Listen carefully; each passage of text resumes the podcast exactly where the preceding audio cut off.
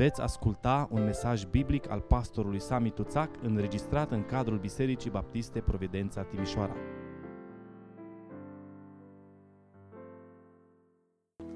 Aceasta să fie bucuria noastră, să-L avem pe Isus. Nimic nu este mai de preț decât El. Spunea cineva, când Isus este tot ce ți-a mai rămas, abia atunci știi că Isus este tot ce trebuie. Nu aștepta până când doar Isus ți-a mai rămas. Înțelege că Isus este tot ce ai nevoie. Aș vrea să citim împreună în dimineața aceasta un singur verset din Cartea Proverbele lui Solomon, capitolul 16, cu versetul 32. Pagina 654 în Sfânta Scriptură. Cel încet la mânie prețuiește mai mult decât un viteaz. Și cine este stăpân pe sine, prețuiește mai mult decât cine cucerește cetăți. Amin. Vă rog să luați loc. Continuăm în dimineața aceasta seria de mesaje Fii ceea ce Dumnezeu vrea să fii. Și vă spuneam atunci când am început, e foarte interesant dacă ne uităm la noi, dacă ne uităm înăuntru nostru, dacă ne uităm la ceea ce ne dorim, vom constata că de fapt ceea ce Dumnezeu vrea să fim este și ceea ce noi vrem să fim. Și noi ne dorim ceea ce Dumnezeu își dorește cu privire la noi. Problema este că nu întotdeauna avem puterea sau de cele mai multe ori nu avem puterea să fim ceea ce Dumnezeu vrea să fim. Tema de astăzi este una extrem de provocatoare. Cum să fii răbdător când presiunea vieții crește? Una din cele mai folositoare virtuți din lume este răbdarea. Deși este extrem de folositoare, ea este extrem de rară. E aproape o impietate pentru unii să vorbești despre răbdare în secolul vitezei. În secolul în care alergăm încoace și încolo. Și știți ce e ciudat? N-aleargă nimeni după noi. Nimeni nu aleargă după noi, alergăm singuri. Și apoi ne plângem, sunt epuizat, sunt terminat, nu mai fac față, presiunea e prea mare. Avem nevoie de răbdare mereu și avem nevoie de răbdare oriunde. Într-o altă traducere, versetul acesta sună cam așa. E mai bine să fii răbdător decât puternic. E mai bine să te stăpânești pe tine însuți decât să stăpânești orașe întregi. Vreau să vă întreb ceva.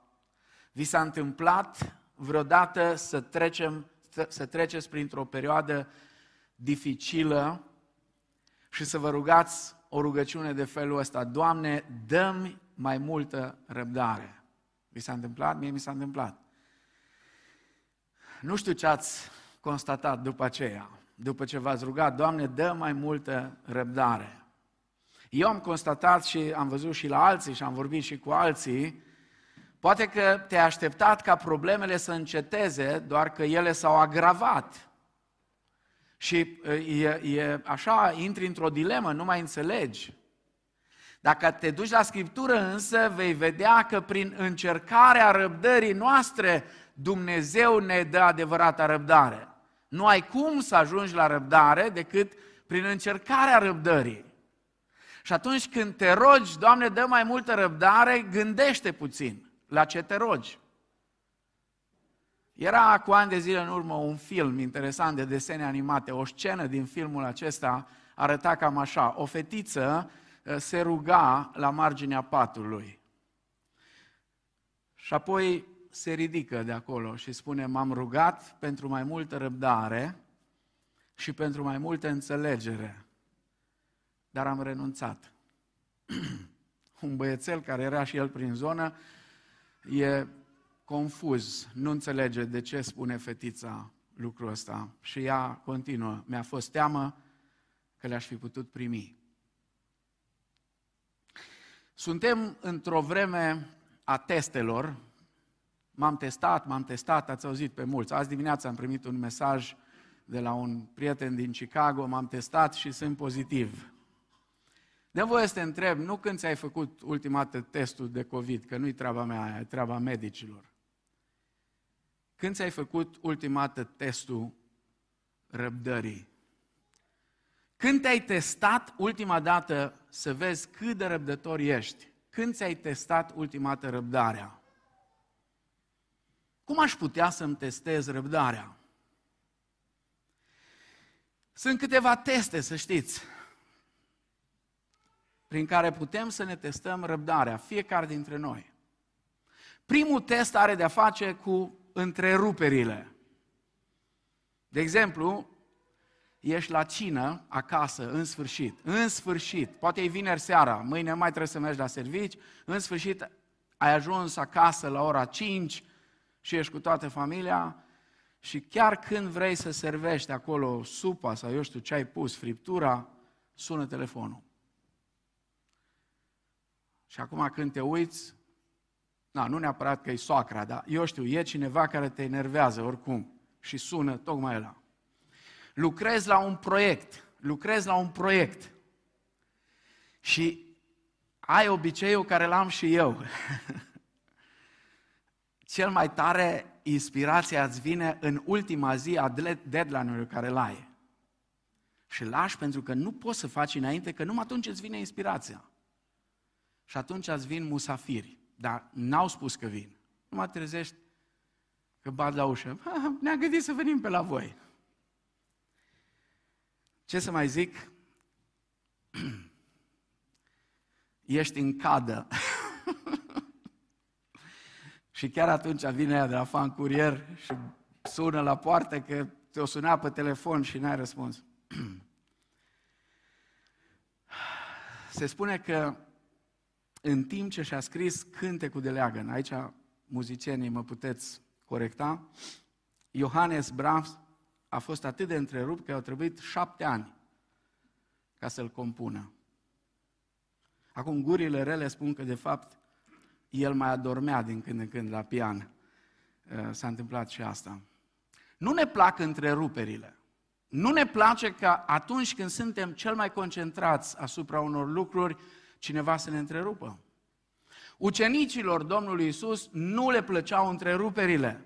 În Matei, capitolul 19, versetele 13 și 14, este descris o scenă pe care și Marcu uh, o descrie în capitolul 9 din Evanghelia lui.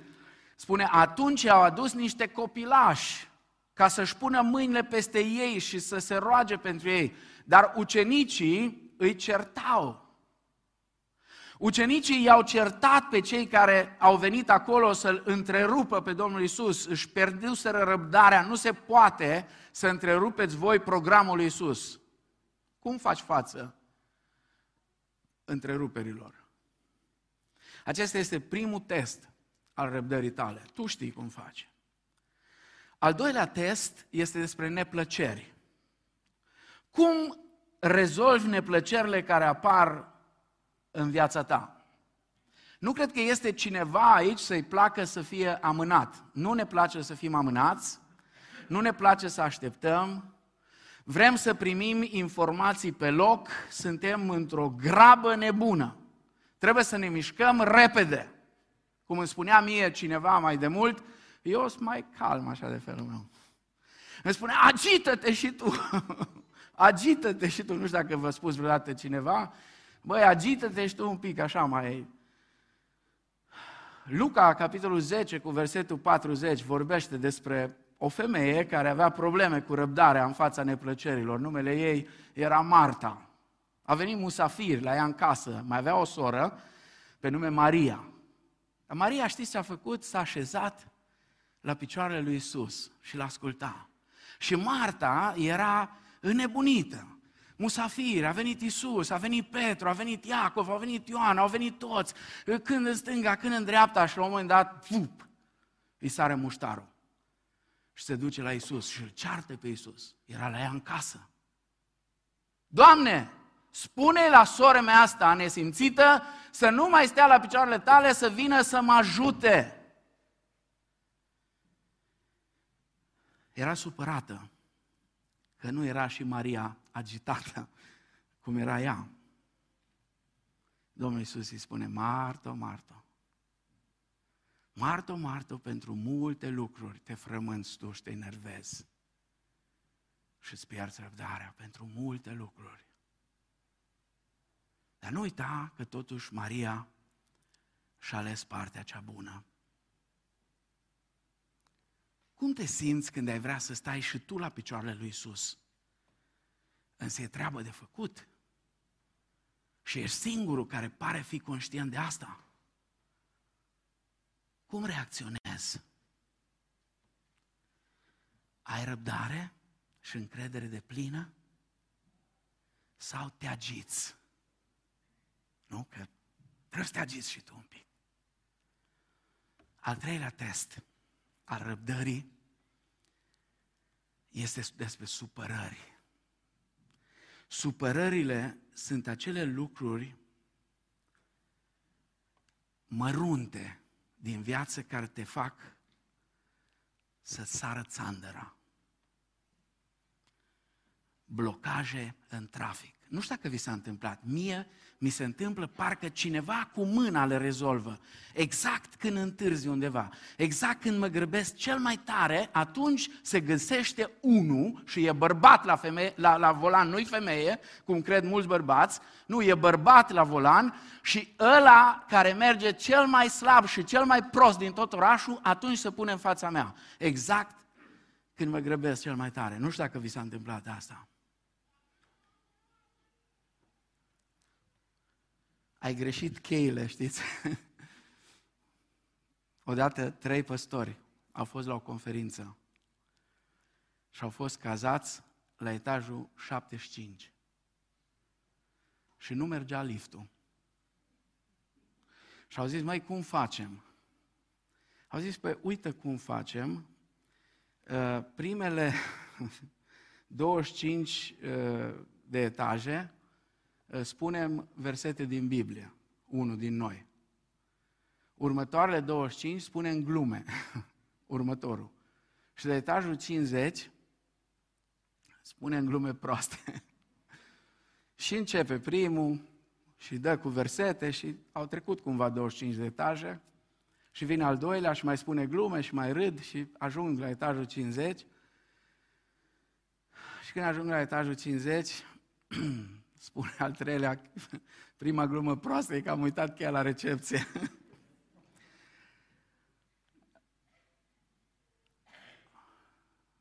Când te aștepți mai puțin, faci pane la cauciuc, toate toaletele sunt ocupate și când ești cel mai obosit și ajungi acasă rupt, vecinii au chef în zonă. Vedeți, unele din aceste supărări care vin peste noi sunt controlabile. Altele nu sunt. Ce faci? Cum le faci față? În numeri, capitolul 20, versetele 10 și 11, este descrisă supărarea celui mai blând om de pe fața pământului. Știți cine a fost cel mai blând om? Moise, în generația lui, a fost cel mai blând om. Și spune și Moise era un om blând. Era cel mai blând de pe fața pământului. Dar atât de mult l-au exasperat smiorcăielile și văicărelile israeliților, încât nu mai are niciun pic de răbdare. Dumnezeu îi spune, Moise, vorbește stâncii. Vorbește stâncii și stânca va da apă. Dar omul blând s-a enervat atât de tare încât s-a gândit, bă, dar eu de ce am toiagul ăsta în mână? Ca să vorbesc? Cei pe post de microfon? Și a luat toiagul și tuf, a lovit stânca. Nu știa ce face. Mai târziu Pavel explică și stânca era Hristos. Sigur, a țâșnit apă, pentru că Dumnezeu în bunătatea și în harul Lui uneori ne răspunde cererilor noastre, chiar dacă suntem proști de-a binelea și facem lucruri care n-ar trebui să le facem. Dar pe Moise acea ieșire necontrolată l-a costat enorm. L-a luat Dumnezeu și l-a dus sus pe munte și i-a spus, vezi țara aceea? Este țara în care curge lapte și miere. Este țara Cananului, este țara poveștilor părinților voștri, este țara promisiunilor pe care am făcut lui Avram, lui Isaac și lui Iacov. Nu vei intra în ea. Nu vei intra în ea. Pentru că ți-ai pierdut răbdarea. Să știți, uneori și oamenii cei mai blânzi au și răbdători, au și ei limitele lor. Vedeți, de obicei, supărările cele mai mari în viață sunt provocate de oameni, nu neapărat de evenimente. Spunea un șofer de taxi, nu e vorba de munca de care mă bucur, ci de oamenii peste care dau. Știți povestea perlelor, cum se fac perlele. De obicei, perlele apar din cauza unor iritații ale stridiilor. O bucățică de nisip, un fir de nisip, îi produce o iritație. Și de la iritația aceea va ieși o perlă, ea se transformă într-o perlă frumoasă. Când te enervezi, poți să scoți din gură perle sau spume la gură, poți să faci. E alegerea ta. Învață să răspunzi pozitiv acestor încercări și iritațiilor pe care ți le produc unii sau alții și vei putea să le transformi apoi în perle. Dar mai este un test al răbdării și cred că în ultimul an, jumate, aproape doi ani, mai ales în perioada de lockdown total, l-am experimentat din plin, și anume inactivitatea. Inactivitatea. Este foarte interesant cum se comportă oamenii când trebuie să aștepte. Să stea efectiv, să se odihnească, să nu facă nimic, să fie inactivi încercați următor experiment. Data viitoare când vă duceți undeva într-o clădire sau într-un hotel unde sunt mai mulți oameni și există un singur lift sau hai să zicem două lifturi, încercați să vedeți cum se comportă oamenii. Gândiți-vă voi dacă n-ați făcut asta în fața liftului. Nu vi s-a întâmplat, apeși butonul și nu vine și tot apeși, tot apeși. De ce l-apeși? Crezi că se întâmplă ceva? Crezi că prinde liftul viteză? Noi ați văzut pe unii cum stau și, uh, uh, adică stau, se agită și se mișcă acolo, uh, efectiv, parcă încep să, să danseze. Specialiștii în sănătate mentală spun că tot mai mulți oameni sunt bolnavi de o maladie care se numește maladia grabei. Maladia grabei este o boală a secolului 21. Poate că am auzit cu toții, dacă nu vă provoc, să vă reamintiți de răbdarea lui Iov. Iov era într-o situație delicată. Nu putea să facă nimic altceva decât să aștepte. Asta era tot ce putea face și a pierdut tot a rămas fără familie, fără copii, au venit niște prieteni acolo și cu toate astea nu l-au ajutat la nimic. Proverbele 19 cu 2 spune într-o traducere un pic diferită de a noastră, nerăbdarea te va băga în necazuri. Atenție, tot specialiștii din sănătate spun că 90% din victimele uh, atacurilor de inimă au această personalitate grăbită, suferă de maladia grabei. Încearcă să-ți faci testele astea, să vezi cum stai cu răbdarea. Cât de răbdător ești față de copiii tăi. Îi povesteam lui Radu mai înainte I-am zis, Radule, culcă-te așa vreo trei zile și trei nopți, tot dormi, dormi, dormi, dormi, că nu știi ce te așteaptă. Era unul, avea, îl chema Ferdinand pe el, un nume frumos. Și avea un copil și tot Ferdinand îl chema și pe copil.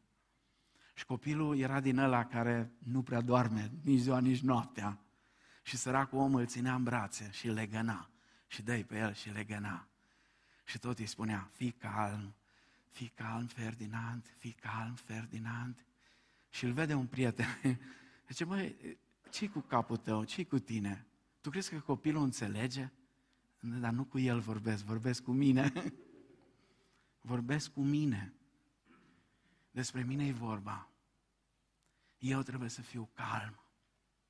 Cum să devin o persoană răbdătoare? Cum să devin o persoană răbdătoare? Cum să fii răbdător când presiunea vieții crește, când te apasă efectiv? Înainte de a răspunde la întrebarea aceasta, trebuie să răspundem la alta, foarte importantă. Și anume, ce provoacă nerăbdarea? Ce anume ne face să fim atât de grăbiți? Atât de buf, explodăm așa dintr-o dată? Ce se întâmplă? Ce se întâmplă că nu realizăm că cel care este stăpân pe sine prețuiește mai mult, este mai valoros decât cel care cucerește cetăți. Știți ce provoacă nerăbdarea? Lipsa păcii. Lipsa păcii este cea care provoacă nerăbdarea. Poate nu degeaba Apostolul Pavel în Galaten 5 cu 22, atunci când scrie roada Duhului, pune îndelunga răbdare după pace. Pacea și apoi urmează îndelunga răbdare. Vă rog să rețineți, asta are de-a face cu cauza, nu cu efectele. Când ai pace în inimă, aproape nimic nu te face nerăbdător. Nu spun că nimic, dar aproape nimic nu te face nerăbdător atunci când ai pace în inimă. Când nu ai pace în inimă, aproape orice te poate face nerăbdător. Cum poți învăța să devii o persoană răbdătoare? Pentru că, cred că v-ați prins, noi nu ne naștem cu această abilitate. Copiii de mici, da, ați văzut, vrea ceva, urlă, țipă, face până tu te pui să încălzești laptele și asta, face un scandal, mai ales să fii singur acasă și pune și aia, și aia, și aia, și aia. E, teribil. Teribil. Nu, nu te naști cu asta. E o abilitate, o virtute care o înveți. Cum poți învăța să devii o persoană răbdătoare? Mai întâi schimbă felul în care privești lucrurile. schimbă perspectiva, schimbă mentalitatea. De aici sunt problemele. De la perspectiva care o ai. Primul lucru de care avem nevoie este o perspectivă nouă, un alt fel de a privi lucrurile. Atunci când nu am răbdare, de obicei dovedesc că am o perspectivă limitată, nu văd decât pe mine însumi. Nu văd altceva decât mă văd pe mine. Nevoile mele, dorințele mele. Acum fac o paranteză. La copii lucrurile astea sunt permise. Sunt copii. Nu poți să te aștepți de la un copil, abia la o anumită vârstă începe să-și dezvolte dimensiunea socială a vieții. Copilul mic când se naște extrem de egoist. Extrem de egoist. Nu poți să te aștepți la copii. Dar când ajungi la o anumită vârstă și te comporți în continuare ca un copil, atunci e o problemă. Când ai această perspectivă limitată, totul este despre mine, despre nevoile mele, dorințele mele, scopurile mele, necesitățile mele, progresul meu și modul în care oamenii îmi dau peste cap viața mea. Observați, vă rog, rădăcina nerăbdării este egoismul. Egoismul, acolo stă, acolo e rădăcina. Și atenție, atenție mare. Societatea în care noi trăim astăzi, societatea acestei generații este o societate extrem de egoistă.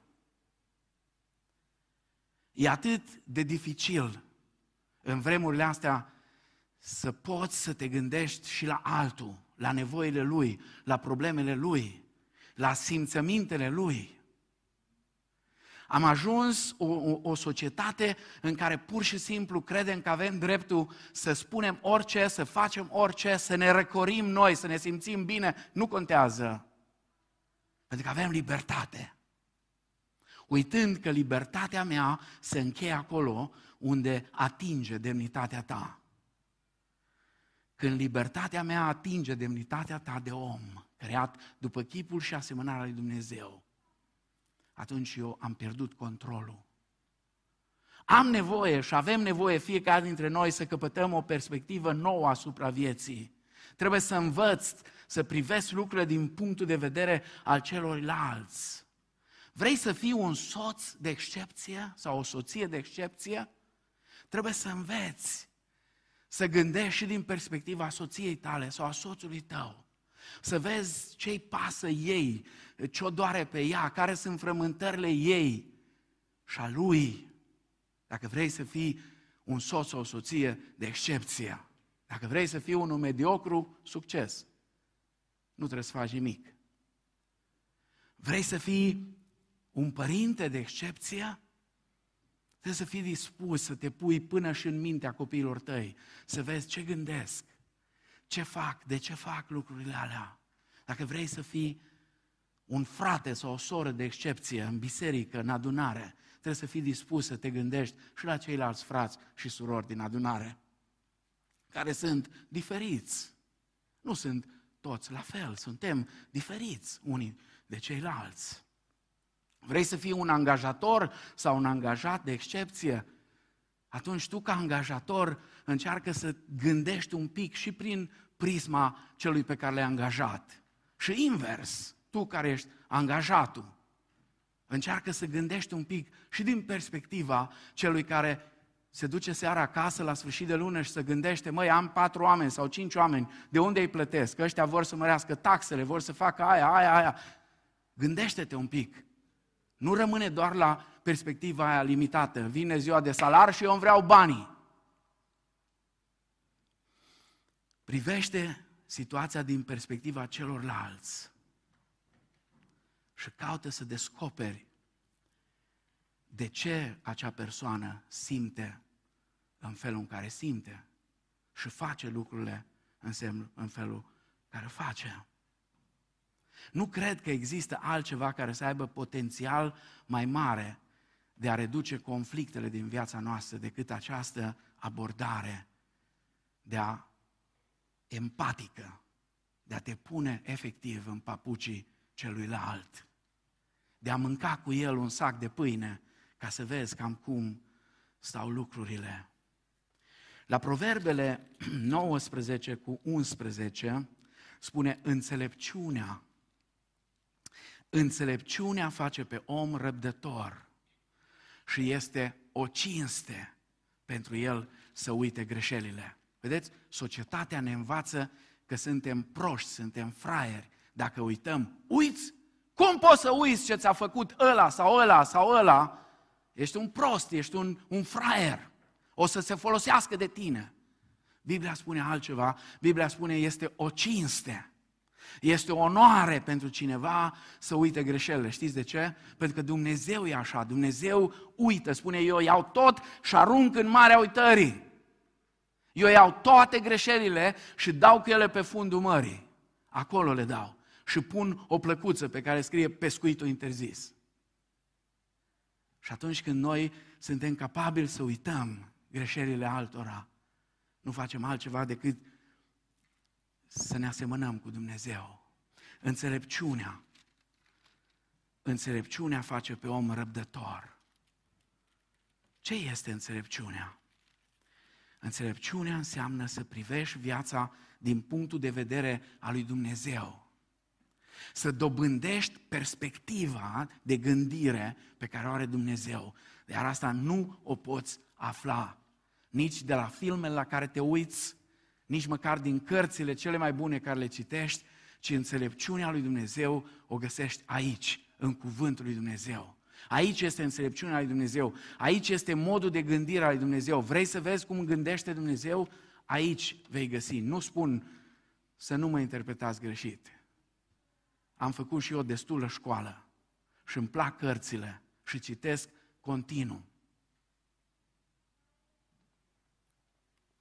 Dar nu neglijați cartea asta.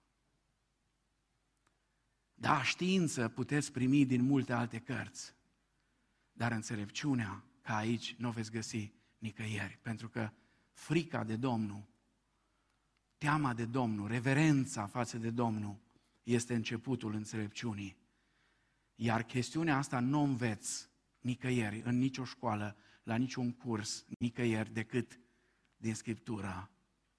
Înțelepciunea înseamnă să privești viața exact așa cum o privește Dumnezeu, să găsești perspectiva Lui asupra acelei situații prin care tu treci. Și vreau să îți prezint așa pe scurt numai care e perspectiva lui Dumnezeu cu privire la tine și la mine. Din perspectiva lui Dumnezeu sunt trei aspecte foarte importante care trebuie să le învăț. Prima, sunt doar un om. Amin? Sunt doar un om. Spunea Wayne Barber, sunt două adevăruri de bază în univers și dacă ești de acord cu ele, spune amin. Primul, există Dumnezeu. Amin? Al doilea, nu ești tu ăla. Amin. Amin. Sunt doar un om, nu sunt Dumnezeu. Și Dumnezeu știe asta, frați și surori. Dumnezeu știe asta, dar El vrea ca și eu să recunosc asta. Nu sunt perfect. Și nu dețin controlul. De fapt, eu nu pot controla majoritatea lucrurilor cu care mă confrunt în viață. Nu am cum să le controlez. Nu mă cred că le pot controla, dar nu am cum. Sunt unii părinți care ajung efectiv să-și terorizeze copiii pentru că au impresia că îi pot controla și atunci când sunt mari ca și când au fost mici. Nu funcționează asta. Sunt bărbați care încearcă să-și controleze soțiile. Mi-a povestit odată o, o, o femeie cum soțul ei i-a pus uh, pe mașină, a vorbit cu compania de asigurări și i-a pus sub mașină un aparat care uh, știau ăia de acolo unde circulă ea. Credeți că e normal? Crezi că poți să controlezi toate lucrurile în felul ăsta? Al doilea lucru, care tot Dumnezeu ne-l spune din perspectiva Lui, nimeni altcineva nu este perfect. Eu sunt doar un om și cei de lângă mine sunt și ei, tot oameni. Așa că n-ar trebui să fiu atât de surprins atunci când oamenii uneori mai greșesc sau dezamăgesc. Știți, uneori avem așa niște dezamăgiri uh, de la unii oameni. De ce? Pentru că am avut așteptări nerealiste. Așteptările care le ai, le ai de, niște, de la niște oameni imperfecți ca și tine. Iar dacă ești dezamăgit, e numai vina ta, nu e a lor.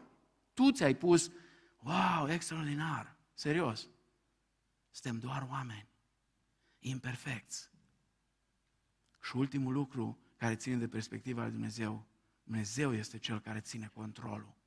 El poate folosi situațiile, supărările și problemele care apar în viața noastră pentru a-și realiza scopurile pe care le are pentru cineva. Mă întreb uneori, vă spun sincer, mă întreb. Mă întreb și mă doare când întreb. Mă întreb ca păstor, gândesc, încerc să gândesc pastoral. Oare noi chiar credem? De altă parte, de altă parte, asta e o traducere foarte contemporană astăzi și în context cu, cu originalul din, din greacă, dintr-o altă perspectivă. Din perspectiva lui Dumnezeu, de altă parte, știm că toate lucrurile lucrează împreună spre binele celor ce iubesc pe Dumnezeu. Și apoi continuă în versetul 29 și spune care e binele acela? Să ne facă asemenea chipului Fiului Său. Ăsta e scopul pe care Dumnezeu îl are cu noi.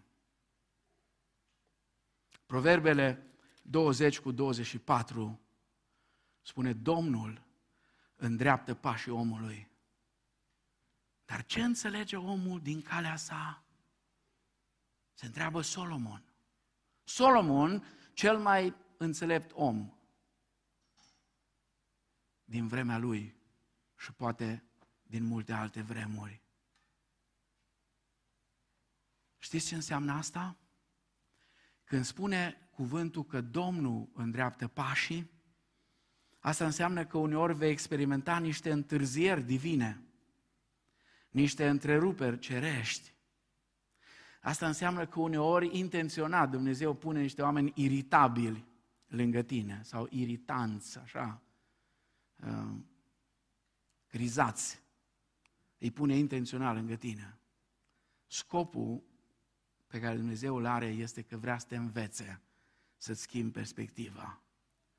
Să privești din punctul de vedere al lui Dumnezeu.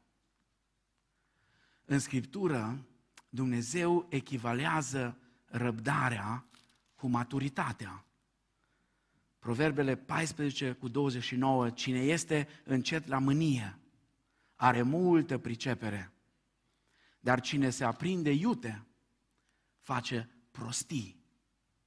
Răbdarea este un semn al maturității. Sigur, cei mai mulți copii sunt nerăbdători. Spuneam, copiii așa sunt. Ei încă nu fac diferența între nu și nu încă. Dar tu și cu mine, noi ar trebui să facem diferența între nu și nu încă. Maturitatea presupune abilitatea de a aștepta, de a trăi cu speranță că vei fi până la urmă răsplătit, vei primi o răsplată pentru ceea ce faci. O persoană înțelegătoare și înțeleaptă care vede din punctul de vedere al lui Dumnezeu poate fi o persoană răbdătoare. Așa că primul lucru de care avem nevoie dacă vrem să învățăm răbdarea este o nouă perspectivă, adică nu a noastră, ci a lui Dumnezeu. Amin? Al doilea lucru, învață să-ți dezvolți simțul umorului. Dacă vrei să înveți răbdarea, învață să râzi. Învață să-ți dezvolți simțul umorului. Proverbele 18 cu 1 spune, cel ursuz caută ce îi place lui, se supără de orice lucru bun. Hm, interesant, nu? Cel ursuz se supără de orice lucru bun. Dar ascultați partea cealaltă. Proverbele 15 cu 13. O inimă veselă înseninează fața. Dar când inima este tristă, Duhul este mâhnit. Și apoi versetul 30, tot din Proverbe 15 o privire prietenoasă înveselește inima. O veste bună întărește oasele. Învață să glumești pe seama împrejurărilor în care afli, ă, te afli. Învață chiar să râzi de tine însuți. Traducerea Living Bible ă, la versetul 30 Uh, din Proverbele 14 spune o atitudine relaxată prelungește viața unui om. Cei mai mulți dintre voi, dintre noi, am auzit de Richard Wurbrand. Unii aveți acasă cărțile, le-ați citit. Sunt pline de umor. Omul ăsta a trăit peste 90 de ani cu tuberculoze în oase a stat în pușcărie vreo 17 ani. A fost închis întâi în regimul carlist și atonescian pe motiv că ar fi comunist. După care a fost eliberat și l-au arestat comuniștii uh, de două ori. Odată l-au arestat, i-au dat drumul și uh, încă o dată l-au băgat. A doua oară l-au băgat din cauza sorei Sabina. Sora Sabina a fost de vină. Nu știu dacă știți povestea, erau la o mare adunare Eh, cu liderii bisericilor de atunci, din vremea aceea, o adunare organizată de comuniști. Și rând pe rând, lideri din mai toate confesiunile, el era luteran, au venit în față și au lăudat regimul comunist. Ce regim extraordinar, ce fantastic, ce nu știu ce. Și sora Sabina l-a tras de mânecă și a spus, du-te și spală obrazul lui Hristos. Du-te și spală obrazul lui Hristos. Și s-a ridicat și s-a dus în față și a făcut varză. Și ei pe el l-au luat și l-au dus pentru următorii 15 ani. Dar când citești ce spune el, când îl auzi, eu l-am auzit pe viu, era plin de zâmbete pe față. Și, sigur, nu treceau două, trei minute și scăpa câte o ironie din aia evrească, așa fină. Dar umorul l-a făcut să reziste. Când i-au chemat în față, toți evreii să vină în față, s-a dus în față și a luat bătaie. Apoi a spus, toți creștinii să vină în față. Iar s-a dus, a spus, sunt creștin. După asta a gândit el, bă, stai puțin, că apostolul Pavel ce-ar fi făcut? Și știți că și Pavel, când uh, au venit și au vrut să-l, nu știau ce să facă cu el, a zis, fraților, pentru învierea morților sunt dat eu în, în scandalul ăsta. Și a făcut pe farisei și pe saduchei să se certe între ei. Uh, și cumva a scăpat de acolo. Și a zis, Vulbrand, stai un pic. Data viitoare, când au spus toți evrei în față, au spus, eu nu sunt evreu, eu sunt creștin. Și nu s-a mai dus. Și n-a mai luat bătaia. După au zis toți creștini în față, a spus, eu sunt evreu. Și nu s-a mai dus. Sunt studii științifice, nu povești, studii științifice, care arată că oamenii care râd trăiesc mai mult. Pentru că umorul risipește tensiunea. Umorul este un antidot pentru anxietate. Să știți, mulți din comicii celebri au trăit în cartiere sărace, au dus vieți foarte grele, dar au învățat să râdă și au învățat și pe alții să râdă. Și au ajuns celebri, chiar dacă au trăit așa cum au trăit. Dumnezeu însuși are simțul umorului. Modul în care l-a crescut pe Moise, la curtea lui Faraon, ca eliberator al poporului, pe banii statului egiptean, este fantastic. Iisus însuși avea umor. Le-a spus fariseilor și cărturarilor, strecurați țânțarul și înghițiți cămila. O, o, o, o zicală fantastică. Martin Luther, cel despre care am vorbit de curând, era un om care avea un umor fantastic. Ce să mai spun de Spurgeon? Charles Spurgeon, cel mai mare predicator baptist al ultimelor secole, supranumit prințul predicatorilor. Avea așa un umor încât la un moment dat cineva i-a spus, frate, prea mult umor. Și era o soră care i-a spus și i-a spus, soră, dacă ai ști cât mă abțin, ai aprecia fantastic, dacă ai ști cât de mult mă abțin. Să știți, zâmbetul învinge legea gravității. Nu a gravitației, nu despre asta e vorba, ci legea gravității. Uneori facem lucrurile grave, grave, prea grave. Aveam un profesor, a fost cel mai drag dintre toți, mi-a fost de el, profesorul meu de teologia biblică de la seminarul din București, Preston Pierce. Spunea, dacă nu zâmbesc, înnebunesc. Asta era unul din sloganele lui preferate. Nu zâmbesc, nu glumesc, înnebunesc. Proverbele 17 cu 22. O inimă veselă este un bun leac. Dar un duh mânit usucă oasele.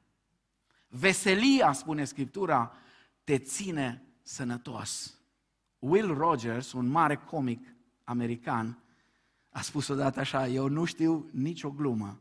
Tot ce fac este să urmăresc guvernul și să raportez evenimentele. Dragii mei, Scriptura ne încurajează să avem o inimă veselă. Și cu toții avem nevoie să lucrăm la asta. Inima veselă ne ajută să ne dezvoltăm răbdarea. Al treilea lucru, hotărăște-te să-ți adâncești dragostea. hotărăște-te să ai o dragoste adâncă, nu de suprafață, nu una din aia așa, ci adâncă. La 1 Corinteni, capitolul 13 cu 4, spune dragostea este îndelung răbdătoare. Dragostea este îndelung răbdătoare. Atunci când nu am răbdare, de fapt eu sunt neiubitor, pentru că dragostea este răbdătoare. Atunci când iubești pe cineva, îți pasă de nevoile, de dorințele, de durerile, de punctul de vedere al acelei persoane, nu doar de al tău. Prea mult se aude astăzi în familie, în societate, în biserică, in my opinion, în opinia mea. Serios, dar tu cine ești? Cine ești, mă rog? În opinia mea. Când ești plin de dragoste, aproape nimic nu te poate face sau nu te poate provoca la mânie sau să-ți pierzi răbdarea. Când ești plin de supărare, aproape orice te poate enerva. Și atunci când te afli sub presiune, ceea ce ai înăuntru va ieși la suprafață. Dacă storci o lămâie, nu va ieși suc de portocală. Va ieși de lămâie.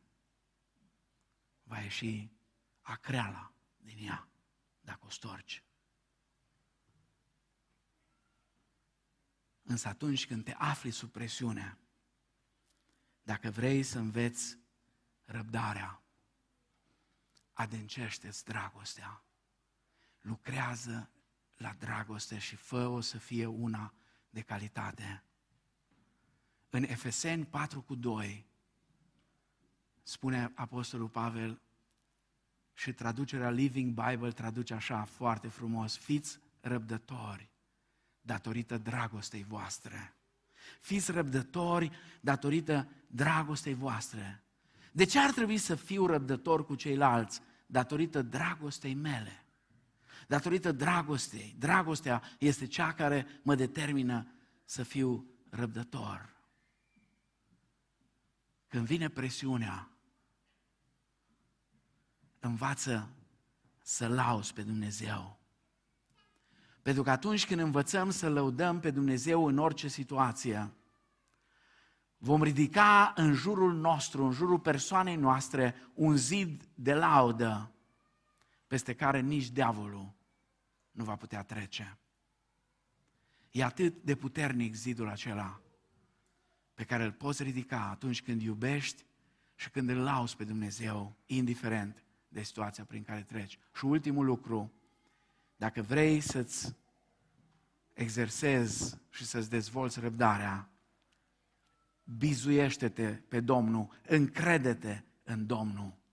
Psalmul 37, versetele 3 și 5, până la 5. Încrede-te în Domnul și fă binele. Locuiește în țară și umblă în credincioșie. Domnul să-ți fie desfătarea și El îți va da tot ce-ți dorește inima. Încredințează soarta în mâna Domnului, încrede-te în El și El va lucra. Răbdarea nu este doar o chestiune legată de voința umană. Răbdarea este roada Duhului. Nu e suficient să spui am de gând să devin răbdător. Orice ar fi. Orice ar fi, Doamne, de astăzi plec de la adunare și voi fi răbdător. Răbdarea nu înseamnă să porți o mască și să te prefaci. Când ai răbdare, care este roada Duhului, vei avea o pace lăuntrică autentică. Pentru că răbdarea, până la urmă, este o formă de credință. Credința este cea care ne ajută să privim din perspectiva lui Dumnezeu. Prin credință, spune autorul epistolei către evrei, în capitolul 11. Prin credință îl cunoaștem pe Dumnezeu. Prin credință cunoaștem perspectiva lui Dumnezeu. Credința este cea care ne ajută, indiferent cât e presiunea de mare, să spunem, Doamne, ce vrei să mă înveți? În loc să zicem, Doamne, de ce mi s-a întâmplat asta tocmai mie? De ce tocmai mie mi s-a întâmplat asta? Credința este cea care ne învață să spunem, Doamne, ce ai vrea să mă înveți? Credința este cea care ne ajută să învățăm, să așteptăm prin credință, să ne bizuim pe Domnul. Lui Noe i-au trebuit vreo 120 de ani să aștepte până a venit ploaia. A lucrat la corabie, l-au blamat, l-au batjocorit. Și a stat vreo 120 de ani. Avram a trebuit să ajungă la 100 de ani ca să aibă și el un copil de la Sara. Moise a stat 40 de ani în pustie. Și după aceea 40 de ani știți unde?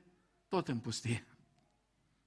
Acum, care e diferența să stai în pustie singur sau să stai încă cu un milion de din aia ca și tine? Asta e altă poveste. Dar a stat în pustie. Aș vrea să închei cu un exemplu fantastic din Scriptură. Totdeauna mi-a plăcut de David. David a fost uns împărat la începuturile domniei lui Saul, pentru că Saul era un om nerăbdător. Saul era omul care n-a știut să aștepte. Samuel i-a spus, stai aici și așteaptă că vin eu să aducem jerfa. Dar Saul a zis, nu, nu, nu, lasă că nu-i nevoie de Samuel, mă descurc eu. Și a adus jerfa. Și când mirosul, Samuel ăsta era un tip foarte ciudat. Când aveai nevoie de el, nu venea, când doreai să nu mai vină, venea. Și Samuel apare exact când mirosul de la jertfă se ridica. Și știți povestea. Dar l-a plâns pe Saul, să știți. Și într-o zi Dumnezeu îi spune, până când îl vei plânge pe Saul, că l-am lepădat. Du-te la Ișai, Betleamitu, acolo am unul care trebuie uns împărat. N-am timp de detalii, era ultimul de pe listă oricum. De fapt, nici nu era pe listă, era la oi. Dar el a fost uns împărat. Și apoi, uitați-vă, am făcut un exercițiu în dimineața asta, m-am uitat așa prin 1 Samuel și 2 Samuel la viața lui David din momentul în care a fost uns împărat. Au trecut mulți, mulți, mulți, mulți ani. Mulți ani în care nu s-a întâmplat nimic. Mulți ani în care Saul era muncit de un gând rău și a venit David și a cântat cu harfa ca să plece Duhul rău. Dar David n-a zis către el, bătrâne, știi ceva? dă drumul de aici. Nu, nu, nu, nu. A rămas acolo, a așteptat. Saul s-a purtat cu el groaznic. Și David a așteptat în continuare. Mai târziu era el împăratul și fiul lui, Absalom, s-a ridicat împotriva lui. Și a început să spună la toți, sistemul lui David nu-i grozav, știu eu mai bine și știți povestea. Știți ce a făcut David? S-a luat și a plecat din Ierusalim. Plângea pe Valea Ghedronului. Și când din cauza excesului de zel al lui Ioab, Absalom a fost omorât, știți ce a făcut David? A plâns. A plâns. Omul ăsta a învățat un lucru. Așteaptă ca Dumnezeu să lucreze. Pentru că atunci când te bizui pe Domnul, asta îți întărește răbdarea. Și mai e un exemplu. Domnul Isus află că Lazar e bolnav. Și dacă vă uitați să vedeți în Ioan 11, intenționat întârzie două zile. Și Lazar moare. Și nimeni de acolo nu pricepe despre ce-i vorba. Boala asta nu e spre moarte, e spre slava lui Dumnezeu, a spus el. Abia când ajungi la final, vei vedea, după ce Lazar iese afară din mormânt, mulți evrei au crezut în el, mulți iudei au crezut în el, abia atunci au văzut ce înseamnă să ai răbdare Dragii mei, aș vrea să închei spunându-vă și atrăgându-vă atenția și mi-o atrag mie în primul rând. Cea mai dificilă așteptare este atunci când tu te grăbești și Dumnezeu nu. Sunt atât de multe situații în viața noastră când noi ne grăbim, ne grăbim, ne grăbim, ne grăbim, dar Dumnezeu nu se grăbește. E greu, greu de tot atunci când tu te grăbești și Dumnezeu nu se grăbește. E un test al credinței. Și David spune, ce ai de făcut atunci? Taci înaintea Domnului și nădăjduiește în El. Taci înaintea Domnului și nădăjduiește în El. Răbdarea este dovada credinței noastre în El. Pentru că spune Petru în 2 Petru 3 cu 5, Dumnezeul nostru este un Dumnezeu răbdător, un Dumnezeu plin de răbdare, care are răbdare ca nimeni să nu piară, ci tot să vină la pocăință. Iar El vrea ca noi să fim de asemenea niște oameni răbdători. Ajută-ne, Doamne, la aceasta. Amin.